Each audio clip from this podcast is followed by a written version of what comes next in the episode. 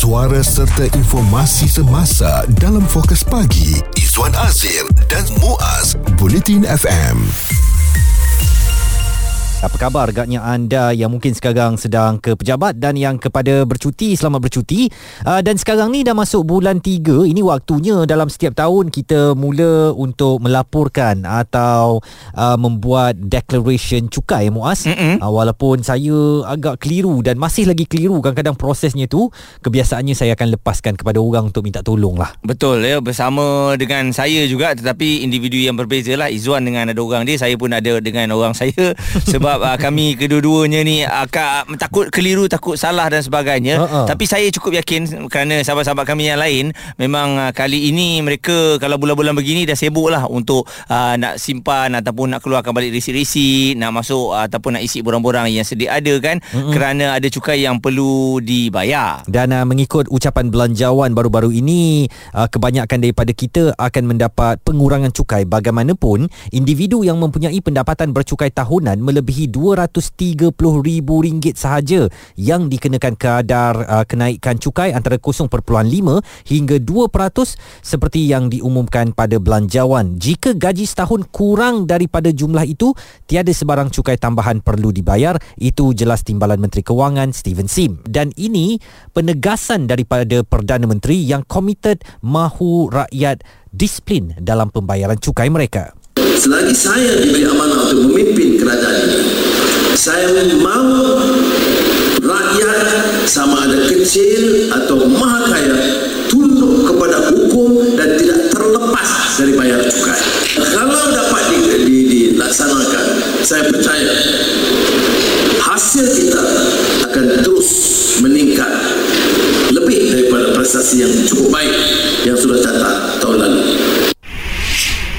kenyataan daripada Yang Berhormat Perdana Menteri mengenai cukai ini sebab kita semua sudah maklum bahawa pada setiap tahun itu merupakan tanggungjawab yang harus uh, kita selesaikan uh, bagi pembangunan negara ya dan uh, mungkin dalam keadaan yang terdesak ni Zuan hmm. um, ada di antara kita yang terkesan dan uh, bila terkesan ni masih lagi yang beranggapan adakah kita ni pun akan dikenakan cukai? Betul. Kita sebenarnya kena faham dengan begitu jelas ya apakah kita akan dikenakan cukai apakah kita perlu melaporkan um, atau mengisytiharkan cukai kita setiap tahun kategori mana yang diberi pengecualian. Sebenarnya dari segi teknikal ni saya agak keliru sikit muas dan saya beberapa kali pernah terlepas melaporkan cukai dan saya lega kerana tahun ini ada program pengampunan cukai sekali lagi. Mm-hmm. uh, jadi mana-mana tahun yang saya terlepas untuk melaporkan itu kerana ketidakjelasan saya dan kekeliruan saya mengenai e-filing ini uh, mungkin nanti LHDN boleh uh, jelaskan kepada saya apa yang perlu saya lakukan. Betul, kekeliruan ni yang kita paling risau sekali sebab ada yang menyuarakan uh, apabila peningkatan kadar cukai pendapatan melebihi 100 ribu ni seperti yang telah dibentangkan dalam belanjawan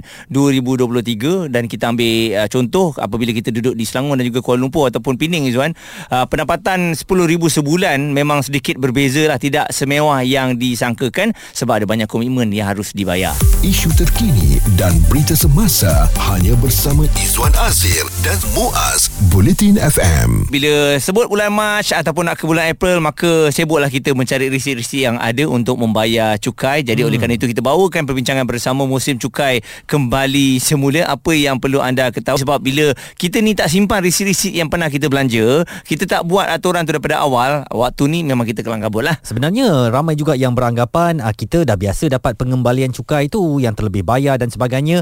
Tapi hati-hati ya kerana LHDN boleh membuat simakan semula dengan meminta anda untuk mengemukakan bukti-bukti. Ah, kalau dah masuk audit tu nanti pening kepala kita. Bagaimana agaknya kita nak buktikan kepada um, LHDN bahawa kita berhak mendapatkan pelepasan cukai ataupun uh, pembayaran lebihan cukai uh, sehingga kan menyebabkan kita menerima uh, cash daripada lembaga hasil dalam negeri. Dan bagi memahami dengan lebih jelas proses percukaian ini dan apa yang perlu kita lakukan kita nak bersama dengan Faiz Azmi ataupun Financial Faiz pendidik ilmu keuangan dan seorang YouTuber. Faiz apa bentuk pelepasan cukai lain yang boleh dimanfaatkan khususnya daripada syarikat tempat kita bekerja Semua pendapatan perlu dikenakan cukai tetapi adalah dia punya pengecualian. So kalau dia dapat benda ni daripada DP company, sepatutnya boleh diasingkan lah daripada dikenakan cukai. Contohnya travel allowance, medical allowance, gratuity, bayaran papasan, pencen, biasiswa, faedah ataupun dividen, royalty ya. Okey, dan saya itu juga bagaimana untuk membuat pengiraan ringkas jumlah cukai yang perlu dibayar oleh seseorang tu Faiz? Secara mudah ya, lagi tinggi gaji you, lagi tinggilah peratusan cukai yang akan dikenakan kepada you. Tapi kadang dia bertangga ya, daripada 1% sampailah 30%. So bila kata bertangga tu, maknanya kalaulah pendapatan yang perlu dikenakan cukai yang you ada sekarang ni adalah RM100,000. Kadar yang dikenakan kepada you adalah 21%. Tetapi itu hanyalah untuk amount daripada RM70,000 sampailah ke RM100,000 which is RM30,000 lah. So RM30,000 darab 21% adalah RM6,300 tambah dengan cukai untuk RM70,000 yang pertama yang dia dah kirakan ikut tangga-tangga yang dah ada ni which is RM4,400. So total cukai yang you kena bayar adalah RM4,400 tambah RM6,300. So jangan takutlah untuk earn more. Walaupun tangga cukai you naik, total income yang you dapat pun tetap lebih banyak. Faiz Azmi atau Financial Faiz pendidik ilmu keuangan dan YouTube menjelaskan dengan terperinci apa yang boleh kita tuntut, apa yang perlu dijelaskan dan uh, berkaitan dengan pengisytiharan cukai kita setiap tahun. Saya tertarik kepada satu cadangan yang dibuat oleh seorang pengguna media sosial Muhammad Nazli Ahmad di Facebook eh Muaz. Katanya LHDN sewajarnya memperkenalkan kad LHDN di aplikasi um, uh, di telefon pintar setiap orang seperti MySejahtera bagi pembayar cukai. Uh, cukup guna kad ini untuk swipe dan imbas aplikasi di kedai buku, syarikat telekomunikasi, syarikat insurans, kedai komputer, hospital, klinik farmasi, peralatan sukan, kesihatan serta institusi pengajian apabila membuat pembelian dan bayaran perkhidmatan. Sebarang pembelian bagi barangan dan perkhidmatan yang mendapat pelepasan cukai terus dapat dikumpul secara online dan dimasukkan secara automatik ke dalam borang e-filing untuk ribat cukai. Wah, ni satu menarik. Betul. Dan uh, selain daripada itu juga kita ada cara untuk nak menyimpan resit-resit ringgit ni tau apabila kita nak membayar cukai dikongsikan juga oleh Nur Aimuni melalui Twitternya dia kata uh, perkara pertama yang korang kena buat apabila dapat resit ini jangan lupa simpan dan letak di dalam handphone anda boleh uh, snap dan save ya manakala resit original pula simpan di dalam file khas jadi dia ada buat buku scrap itu kan hmm. memang menarik lah semua resit-resit yang telah oh. pun diletakkan tu ada income tax uh, bermula pada tahun-tahun sebelumnya hmm. jadi memudahkan dia apabila waktu nak kena hantar tu dah siap dah resit resit dia. Sebab kita ni kadang-kadang memang tunggu ke saat-saat akhir untuk nak bawa balik resit so ada yang tertinggal resit mana yang kita boleh claim sayang? Betul. Dan saya juga dulu amalkan menyimpan resit ini ya. Memang berhati-hati kalau diperlukan oleh LHDN untuk membuat semakan semula. Uh, dan saya fikir benda ni tak susah pun. Kita sediakan satu kotak aje. Apa hmm. resit yang ada kita campak je dalam kotak tu eh. Dan kotak itu namanya kotak resit jadi anak kita tolong jangan kacau kotak tu lah. Kotak tu kita kena letak di tempat yang selamat. Uh, supaya jika ada permohonan untuk semakkan daripada LHDN kita bersedia. Fokus pagi Izwan Azir dan Muaz. Komited memberikan anda berita dan info terkini Bulletin FM sedang memperkatakan tentang inilah hal-hal cukai sekarang dalam bulan 3 ni yang kita kena uh, selesaikan menjelang bulan April nanti. Apa yang perlu anda ketahui dan kami nak cuba kongsikan kepada anda lah sedikit sebanyak maklumat supaya kita dapat melunaskan tanggungjawab ini dengan sebaik-baiknya. Betul sebab ada beberapa pelepasan yang akan uh, diberikan kepada anda semua. Jadi sebab tu kita jangan uh, takutlah kan?